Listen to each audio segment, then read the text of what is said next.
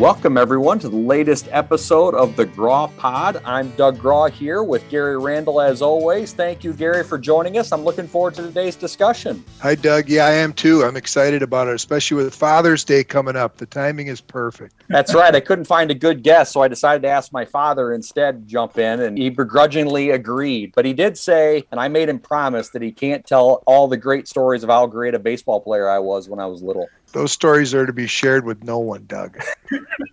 with that, Gary, I do want to introduce my father. And yes, his name is Don Grawe. I am just going to refer to him as dad. I can't really call him anything else. I've played for him, I've worked for him, and obviously I've been raised by him. And I never was able to use coach, and I was never able to call him Don when I worked for him. So throughout the interview, he will be dad. That's what he always has been to me. I never understood the companies that could do that switch when they're in the office. I can't do it. That's what keeps you in the will. That's exactly right. There are singles of dollars available there. So excited about it.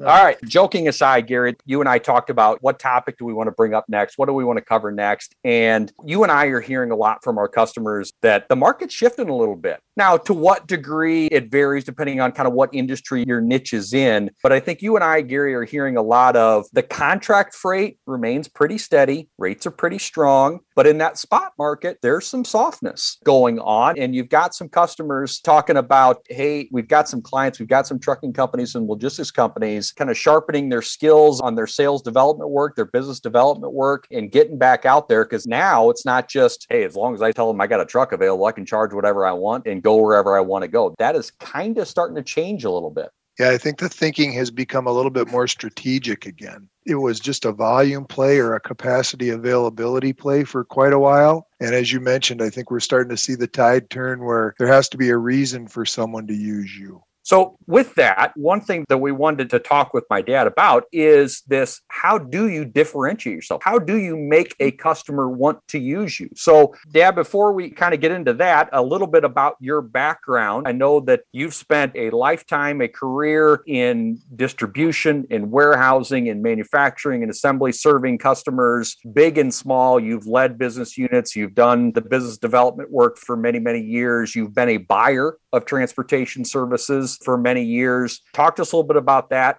If you are talking to call it medium size service provider, how should you go about figuring out what's going to differentiate yourself? It really starts with knowing who you are, knowing what you're good at, and quite frankly, knowing what you're not good at.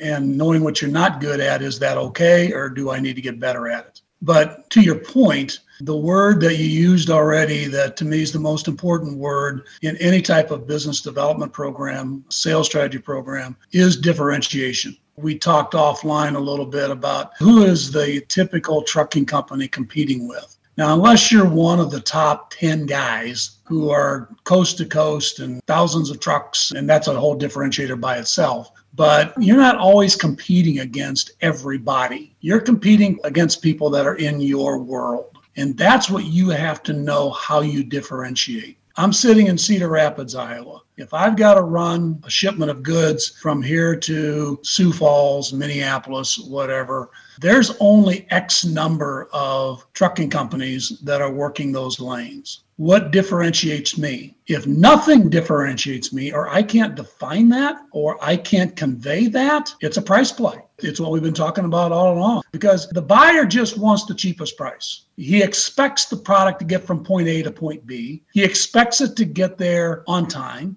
He expects it to get there without quality issue. So, hey, I need it to be 10 cents cheaper than the other guy.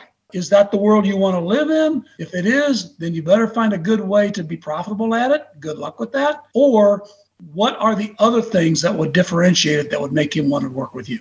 I have to laugh at that answer a little bit, Gary, because we've had another Grawe member of the family on this, and that's my oldest brother who came from the shipper world. And he would scoff at the notion that any shipper would ever admit that they're only concerned about what the price is. No, no, it's about all these other things. And the fact of the matter is, both extremes are a little bit off. Shippers do care about some other things. There are some other minimums that you have to be able to do, and there are some other ways to differentiate yourself. But I think it's been said right. If you can't articulate something that is beyond just a price, then you're going to be left having to be a cost hound And Gary, you've had to be that cost hound. That's a different mentality for a trucking company if you want to just be about cost. Yeah, you better know what you're doing if that's the play. Because once you get into competing for cost, trucking companies are like baseball owners baseball owners constantly say, Well, I'm not going to pay the guy that much. I'm not going to pay him that much. I'm not going to pay him that much. And then eventually somebody says, Oh, yeah, but he's a lefty. I got to have him. And next thing you know, the guy gets the contract he wants, right? Well, we're kind of the same way when we look at freight, unfortunately we look at freight and it does become kind of a cost play for many of us where it's I won't go that low on the rate, I won't go that low on the rate and then all of a sudden somebody comes in and undercuts the rate and they get the business. So you have to be positioned where the rate is always going to be important, but the rate becomes less important if you can differentiate yourself like what we're talking about today. One of the ways you can do that is you can be a problem solver that gets into relationships that you have with the shipper where you really truly understand their business and you know what their pain points are and you start to work to help them resolve their pain point. If you can do that, then you become value added to those people and the cost becomes much less of an issue. A couple things maybe to just add to that gary as well because you hit on a good point. What are those pain points not only what are those pain points, but who and how are those pain points impacted. The person you talk to might recognize there's a pain point, but if it doesn't impact them or if it doesn't have some way of hitting one of his KPIs, it's a mute point. So you've either got to get to that person who is going to truly feel that pain, or you have to be able to demonstrate the cost impact whether it be financial or otherwise, to that company. We talked a little bit about what makes a good salesman in the trucking world. And it is someone who understands the things that you're talking about. What is it that goes on from a cost standpoint, from a logistics standpoint, from a communication standpoint? A huge differentiator in the world that I come from is you could reach somebody from my company somewhere in the world 24 7. My biggest competitor in Philadelphia can't do that. He's an eight to five East Coast. Now, to some customers, that doesn't make any difference. Well, I work eight to five too. Oh, I've got freight that's got to go from Shanghai to Mumbai. Yeah, he's got to talk to somebody at four o'clock in the morning. Again, getting back to differentiators. And oh, by the way, and we're jumping ahead a little bit, differentiators aren't always the same for every client you're going out to talk to. Case in point, if I'm working eight to five, my competitor's working eight to five, the fact that I'm 24 7 doesn't mean anything to them. The fact that I'm in Indian China doesn't mean anything to them. Oh, but it does to that guy who makes a lot of tractors and ships around the world. That's a different differentiator that sets me apart. That's important to somebody at the customer. Maybe not the guy trying to get the lowest rate, but that's going to impact somebody that if all of a sudden, well, wait, I've been doing business with Don Grawe all these years. Now I'm not going to do business with him anymore. Tell me why again? How are you going to get my information in a timely fashion and product where it's got to go on time? That's a huge differentiator. So know the differentiator, know who it impacts, and know who's going to make that decision. I think that's right on. That know who it impacts piece. I think what you're really saying there, Don, is is create a champion for your product within their organization. We talk all the time about how our company's successful with new initiatives or sustainable initiatives. It's because there's a champion inside that organization that really carries that message and really believes in it. And if you can be the problem solver for that person in someone else's organization, they quickly become a champion of your company company, and pretty soon word spreads within that organization. Don Grawe knows how to take care of my issues. Next thing you know, everybody wants to do business with Don Grawe it has a compounding effect and that can make a huge difference for companies what i'm hearing from both of you is a lot of good points and one thing that sticks out to me is this whole notion of you really have to know your customer you have to know the people you have to know what's going on in their world as well as what might be going on maybe their staffers world as well as the people above them I can think of a client of ours, they were calling on their shipping customer, and the sales rep knew, yeah, they cared about price. They did. But man, was their CEO on a big green initiatives kick. He was all about how can we be a green company. We didn't really need to do anything different, but we were able to reframe a lot of the things we did for them as green this is a green thing that we're doing for you, and this is how we're lowering your carbon footprint, and so on. Some of that was some equipment things that were truly differentiators beyond that. But we were able to help the people that we dealt with on a day to day basis make a name for themselves inside their organization by helping them lead the way internally on green initiatives. So I think what both of you are saying is you really do have to know your customers and those challenges and help them solve their problems. Want to take a step backwards, though. The conversation kind of started with us talking about those spot buyers and price and the impact. And that is a different world than the contract bid letting and things like that. And we'll, we'll talk about that a little later. But the other point that I want to make is you got to be willing to say no. You can't create a differentiator on the fly because you want that spot buy contract. You want that one time, one run piece of business. Because if that doesn't fit, and now for whatever reason you fail, you don't hit target, you probably haven't made the margin that you felt you should have made in the first place. And now you've also impacted your reputation. It's okay to say no. Everybody can't have every piece of business. Oh, by the way, there's enough to go around. Know what you're good at. It comes in a phone call or an email, right? I need this freight to go out Tuesday what can you do for me and how much? And he's making six other phone calls. So you got to have something for that type of business. A, do I want it? Can I make money at it? But what are my talking points? Why should I do it for you instead of those other five? Because you know what? You're probably not going to be the lowest price of the six. You can count on one hand in over 30 years in distribution business when I was ever the low price guy. Somebody will always do it cheaper. So you have to be able to articulate it. Sure, happy to talk to you. Thanks for the phone call. Let's just go through a few things. Establish expectations. What is it that you're going to need from the different service levels? Here's how you're going to get it from me. And in order for that, yep, here's my rate. I'll have the quote over to you in 45 minutes. We're good to go.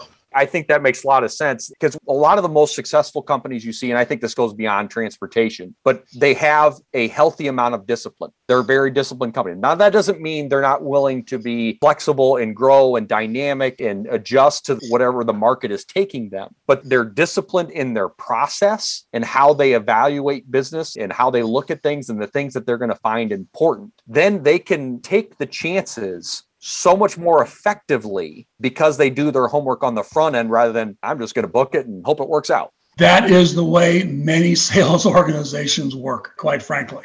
That's not the way the good ones do it. And I think vendors want to deal with companies that they respect. And if you understand your business and you come across as credible toward your own business needs, then they have a reassured feeling that you're going to take care of their business. And that's the type of company that they want to do business with because they know it could turn into a long standing relationship. Gary, to just put an exclamation point on that, when it comes to the routine aspects of providing transportation services, the guy who's out there soliciting that can go on the internet and probably learn as much as he feels he needs to know to hire a shipper.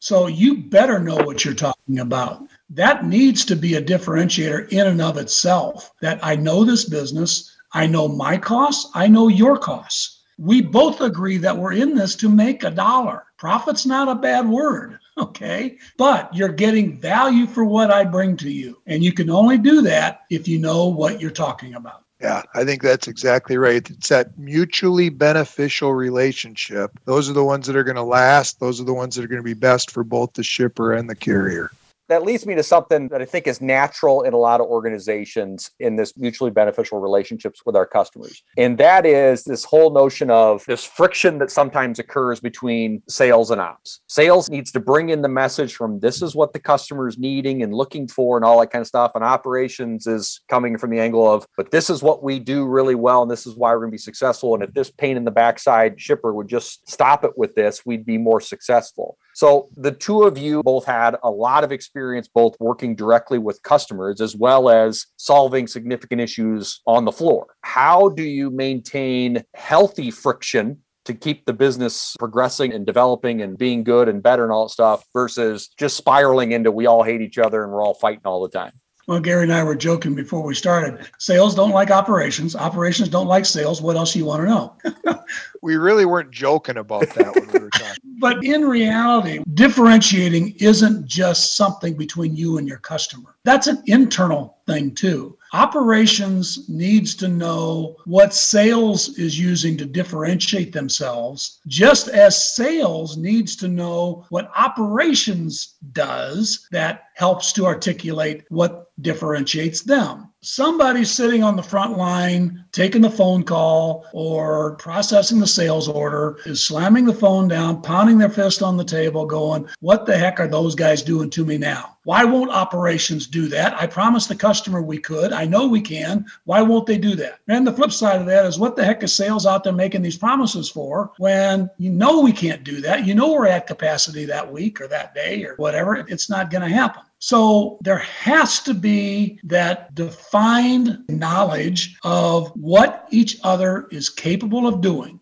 Sales has to know operations. This is what we can do. This is what we might be able to do. And this is what we can't do. Don't make promises you can't keep. Then operations needs to support sales in that, listen, we agreed this was a differentiator. We agreed this is what we can do. Get it done. And you know what? That starts at the top of the company. That's the president, that's the CEO pulling his VP of sales and VP of operations into his office and sitting down and going, okay, guys, what are we good at? What differentiates us? Because that's how we're going to go to market. And it is amazing. It just blows my mind how seldom that happens. You hire a bunch of people to do operations, they do operations. You hire a bunch of fast talking guys to go out and sell, and they go sell. The only time they ever talk to each other is when they're pointing fingers at each other. And Gary, I know you're a big believer in what you always called them with your clients are reprioritization meetings. And that is not the only place to talk about that kind of stuff, but that's a tool you've used to make sure ops and sales are getting back on the same page on a regular basis.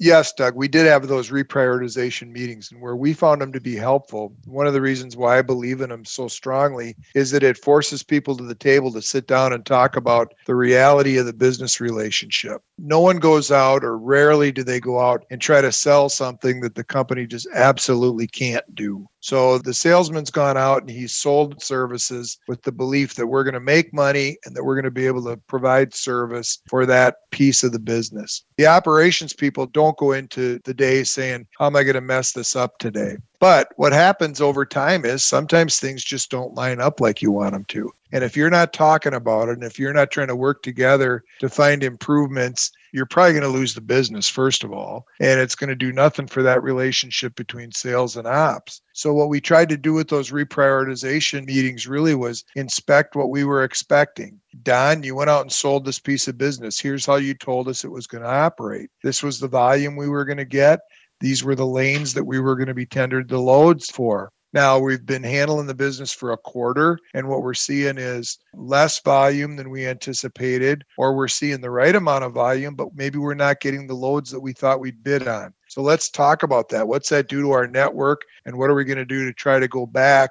First of all, were we bidding on the right thing? If we would have got that business, would we be happy with our network? If the answer is yes, and we're not seeing that business, then that points out the fact that we've got to go back into that customer and try to understand what happened with that bid. If we can't meet the operations, the service expectations, it gives us a chance to kind of dig into that and understand why. The freight was supposed to be ready to go at eight o'clock every morning, and the delivery appointments were based on that. In reality, we're seeing that the freight's available at about one o'clock in the afternoon, and we're going to have to make some kind of an adjustment to those preset appointments. It just gives you an opportunity to really dissect the business and make sure that what you thought you sold, you're getting, and make sure that how you thought you were going to be able to successfully operate it is actually happening. And if we're failing in either one of those two sides, it gives the two groups a chance to get together and figure it out to come up with the solution that they're looking for. 100% right. I think a word that you used early on in that is expectations.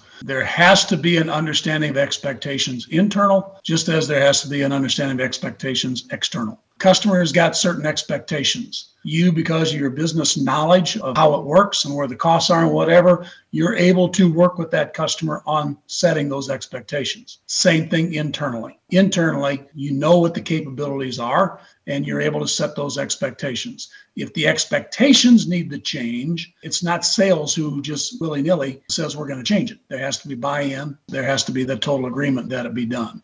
Successful companies, we joke about the whole sales versus operations thing. And also in my world, I'll throw a third element in it, throw a room of engineers in there. Now you got sales engineers and operations.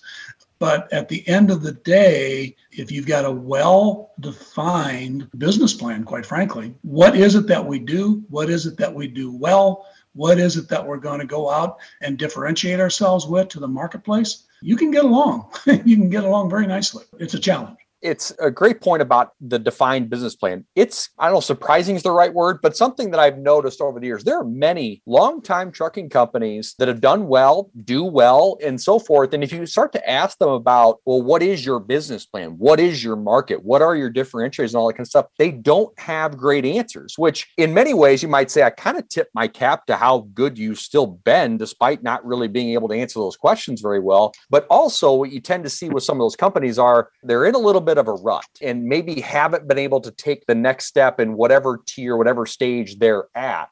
One of the fundamental questions that always comes up in trucking is it's the capacity versus the network. There is one school of thought was, hey, I'm going to go get capacity and then go find freight that goes around it. The other thought is, I'm going to go find freight and then go try to find capacity that can serve it. I think either one can work. It's a matter of having that thought out plan making sure everybody's on the same page and you're all going down that path that's what you're doing and if everybody knows those things i know something that both the two of you believe in and have seen succeed tremendously is when your people know those things, they become so much more trustworthy to the client. And the client, for lack of a better phrase, lets them a little bit closer. And when you get a little bit closer, you have so much more influence over that business, especially that contract business or those mini contract businesses, those projects that come up where sometimes you can charge a little bit more because there's a special need to it. Talk a little bit about what you can do with that little bit extra close relationship. By the way, I'm not talking about anything where we're starting to exchange dollars. Trucking has a reputation from a generation or two ago. No, not that world. We're just talking about having a good working relationship with a customer.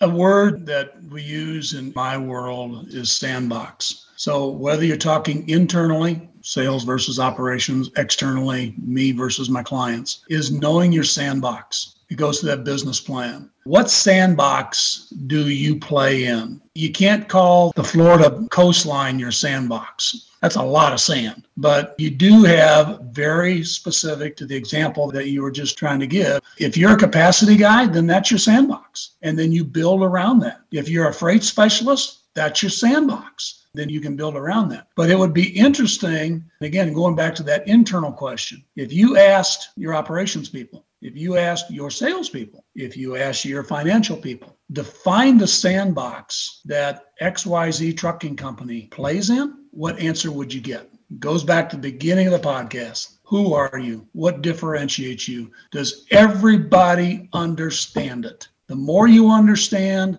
the more you're going to understand your business, the more that's going to relate to your customers and your clients. And oh, by the way, the more of that that you can convey, the more profitable that business becomes. Without any of those things, right back to the beginning, it's a price play. How low are you willing to go? I think what I hear when I listen to Don speak, that was really well said. And what pops into my head when I listen to that is the company needs to ask themselves do we want to be a vendor or do we want to be a resource? Because if we want to be a vendor, we can do that, but it's going to be a transactional relationship, probably based on price and the sustainability of that relationship. The, the likelihood of sustainability is probably pretty low. But if we can become a resource, if we can understand ourselves, and then if we can work to understand the customer's issues and become a champion to help them with those issues, then we become a resource we probably have a better chance of getting the true price that we want because they see value added in that relationship. And the longevity of that relationship has a much greater chance to exist versus just that transactional day to day relationship.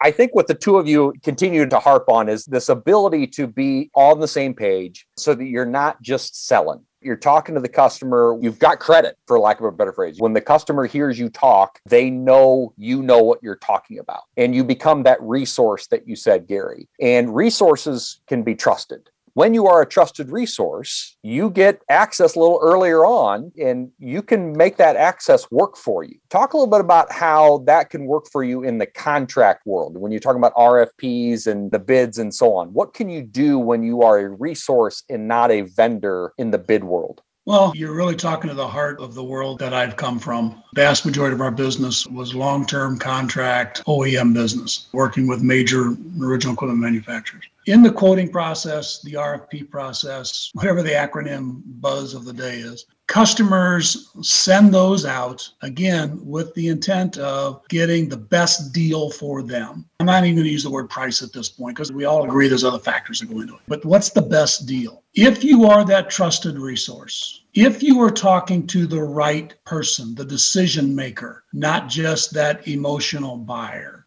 you're in on the front end of that RFP. If you can help write the specs that they're looking for, what a huge advantage that can give you. First guy in wins is a term that I used to use with our sales guys all the time. The second guy, the third guy, the fourth guy, we used to call that column fodder. They have to send this out to four different places, get four different bids. Well, I really want Don to get it. Don, here's my proposal.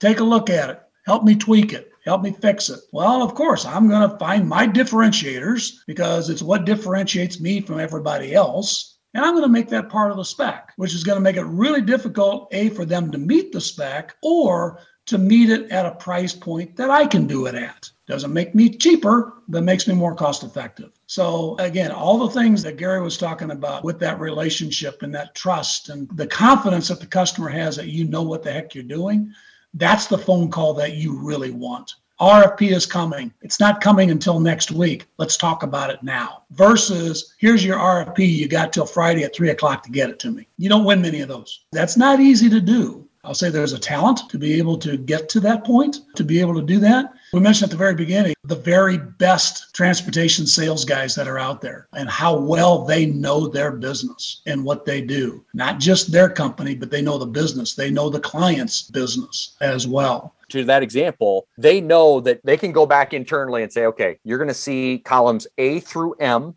and we need to fill it out. Don't get me wrong, every column's got to be filled out. But you know what? I know the decision makers, they care about L and G. If we win L and G and we need to do it this way, and this is the narrative to sale and all that kind of stuff, we can do well. That's what they need to know. Yes, absolutely. The rest of it is just stuff that's got to be done. We've alluded to it throughout this podcast about that pain point, that decision maker. If you don't do L and you don't do it well, who's going to be impacted on that? How is that going to show on the financial statement? How is that going to show in operations? Whose neck is sitting out there because it wasn't done well? The more you can know about how that's impacted, the more then you can spin that to fit your differentiator and frankly charge for it. You've hit on something there that I really want to get into, and that is you mentioned the top talent in the industry. This is what they know, this is what they can do, and so on. You stopped being a part of direct sales a long time ago, and you became a sales leader and a people leader and executive leader a long time ago.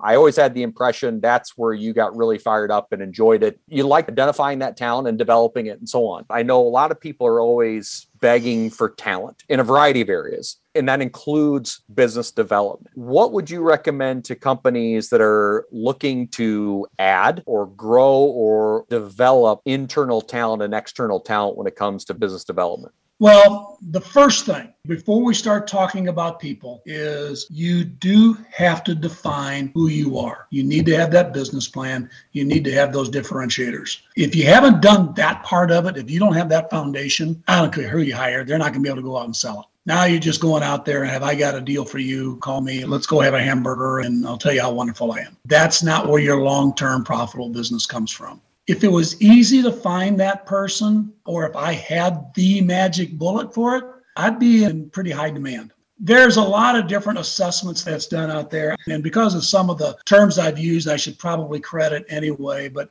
another Minnesotan, Terry Slattery, CEO of the Slattery Sales Group, is about as good as it comes when it comes to developing the old buzzword used to be the consultative sale, the complex sale someone who's willing to learn. You don't have to go out and hire a trucking expert. You got to hire somebody who can ask the right questions, get the right answers, get agreement, if you will, on expectations. You go back 40 years ago, and I was working for Sears selling hardware equipment. It was here's the features, here's the benefits, you should buy this. You never asked the question is, well, how big a drill do you need? Why do you need it? You just didn't ask the questions. You just, hey, look, it's on sale. Look what I got. Here's what it does. There's still a lot of people that sell that way. The old feature benefit story. Some guys can be successful with it, but the people who take on the ability to build relationships, the ability to learn your customer as well as yourself and understand the business, that's where you're going to be successful. It's not going to be a 90 day program that they're going to be an expert.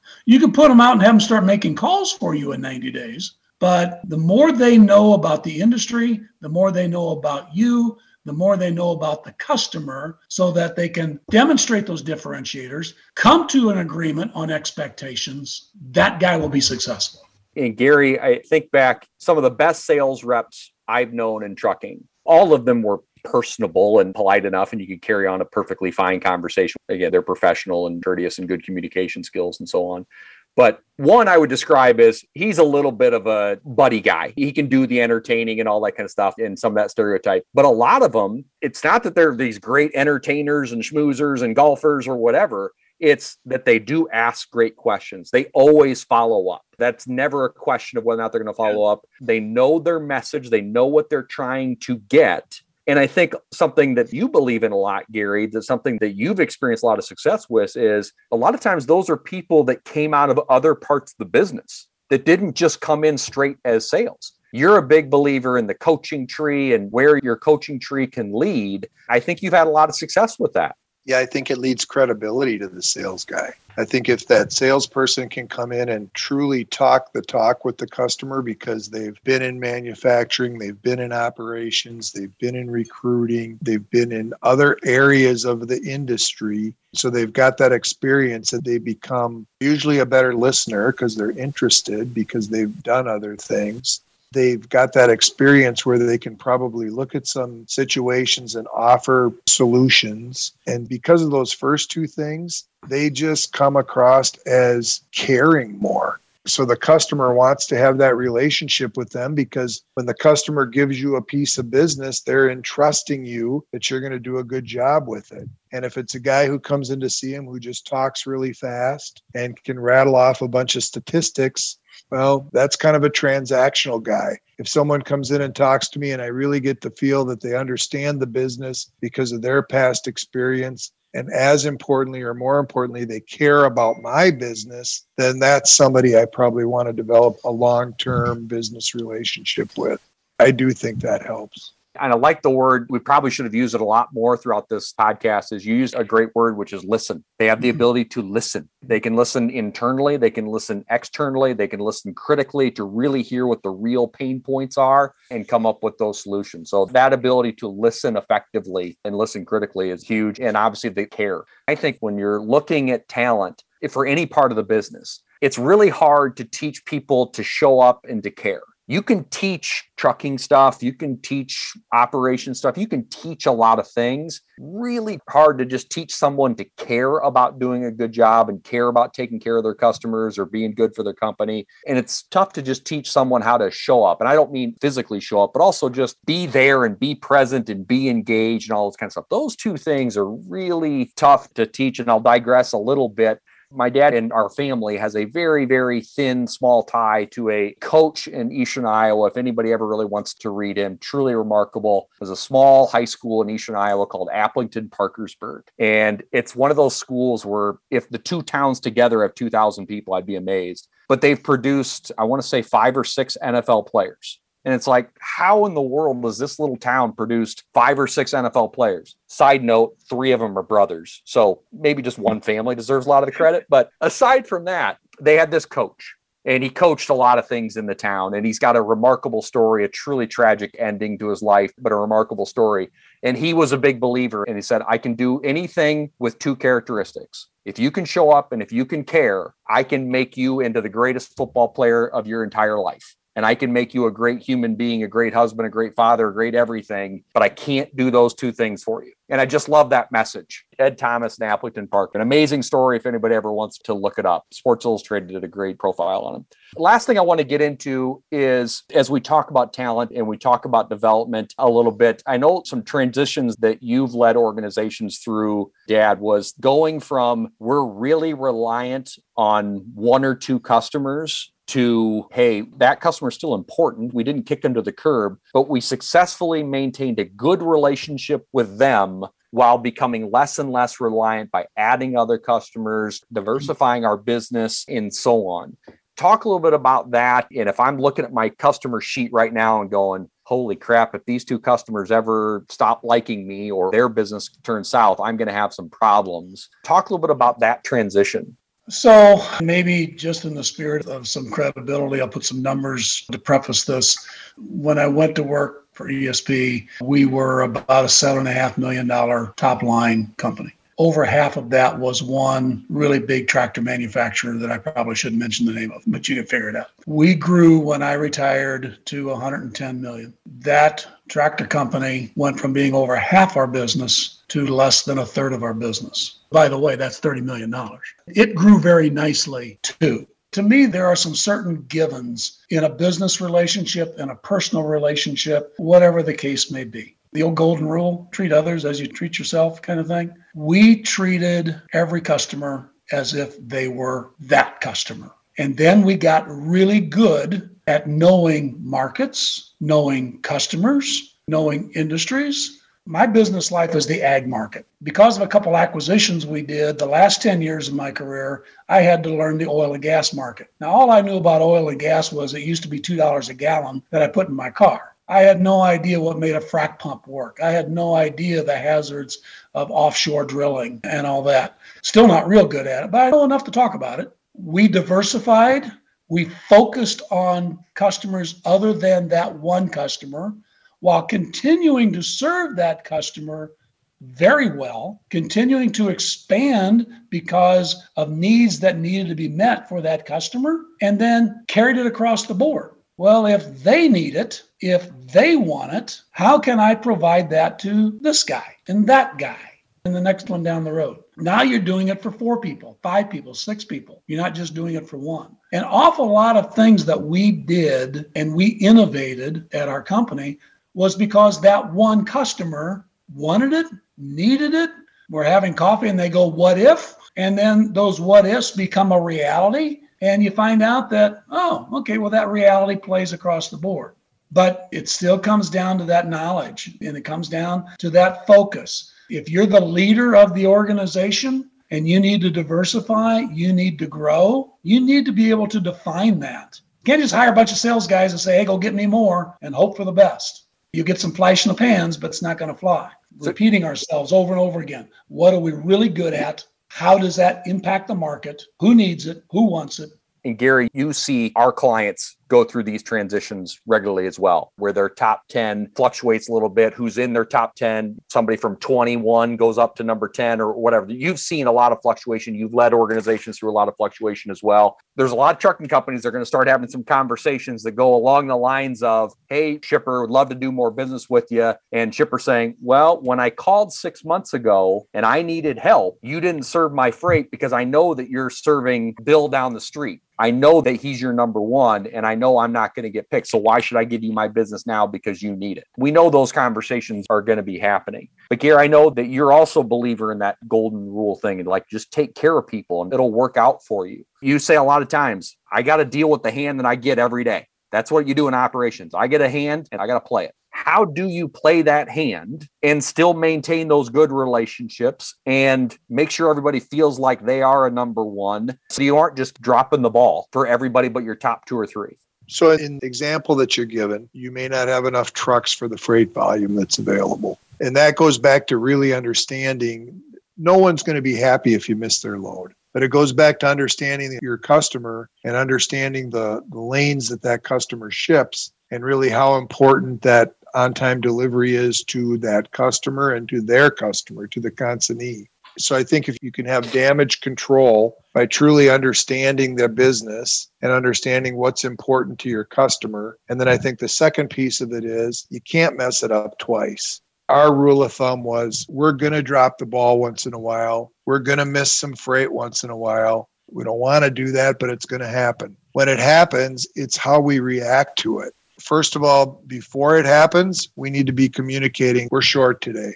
We're not going to wait until they call us. We're going to reach out to them and let them know ahead of time that we're short. That's respectful of their options because it could give them time to find another carrier. We may have to go into some kind of a arrangement where the other carrier pulls our trailer because it's already loaded but we're providing them some options. We're letting them continue to service their customer. And I think if you can clearly communicate ahead of time what's going to happen, that that's important and i think you can't pick on the same people if you want to look at it that way you can't let something bad happen to the same customer or for sure the same load two days in a row that's where it becomes an issue and a little bit of lawyer talk here for a second. If you do have a brokerage arm, the one advantage to running business through your brokerage arm is your brokerage arm has the legal authority to broker the load. So you can call that customer and say, I'm sorry, Linda, I don't have my own truck for this today, but I know I can still get it covered, but I'm going to need to broker it. Just want to make sure you knew that before I did it. Then you're calling them with the problem and the solution. If you don't have the brokerage arm, that's a little bit different discussion. But if you have that brokerage service, that's a reason why a lot of asset companies have the brokerage services so they can do just that. I think that is so important. And the point that you made that you're calling them with the solution and to play on that, you're communicating the solution. The mistake you see some carriers make is they don't have a truck, so they put the load on and it's loaded on a trailer. They put it on the rail. Two days later, the customer is wondering where the freight is, and someone's having to explain, we know we told you it was going to go down the road, but instead it's on the tracks. It's going to be there in three days. That's a problem. You didn't solve anything for them. Yeah, you moved the load, but you created a problem maybe for them by doing that. And you certainly created a problem in your relationship with them because you didn't communicate and you tore down that trust that you had between the two companies. I like what both of you are saying about provide the solution. I used to have a saying within our group if you don't take care of the customer, somebody else will. They're going to get a solution. So you either provide it or you don't how do we summarize some of the things that we've talked about? To the example we have here if you don't call them ahead of time and offer that solution and or give them a reason they're the ones that are going to call you later. And that reason becomes an excuse. Nobody likes excuses. To help keep that from happening again we talked earlier about expectations. Set those expectations. I had it drilled into me many many many years ago. Under promise over deliver it's amazing how that will carry you a long way.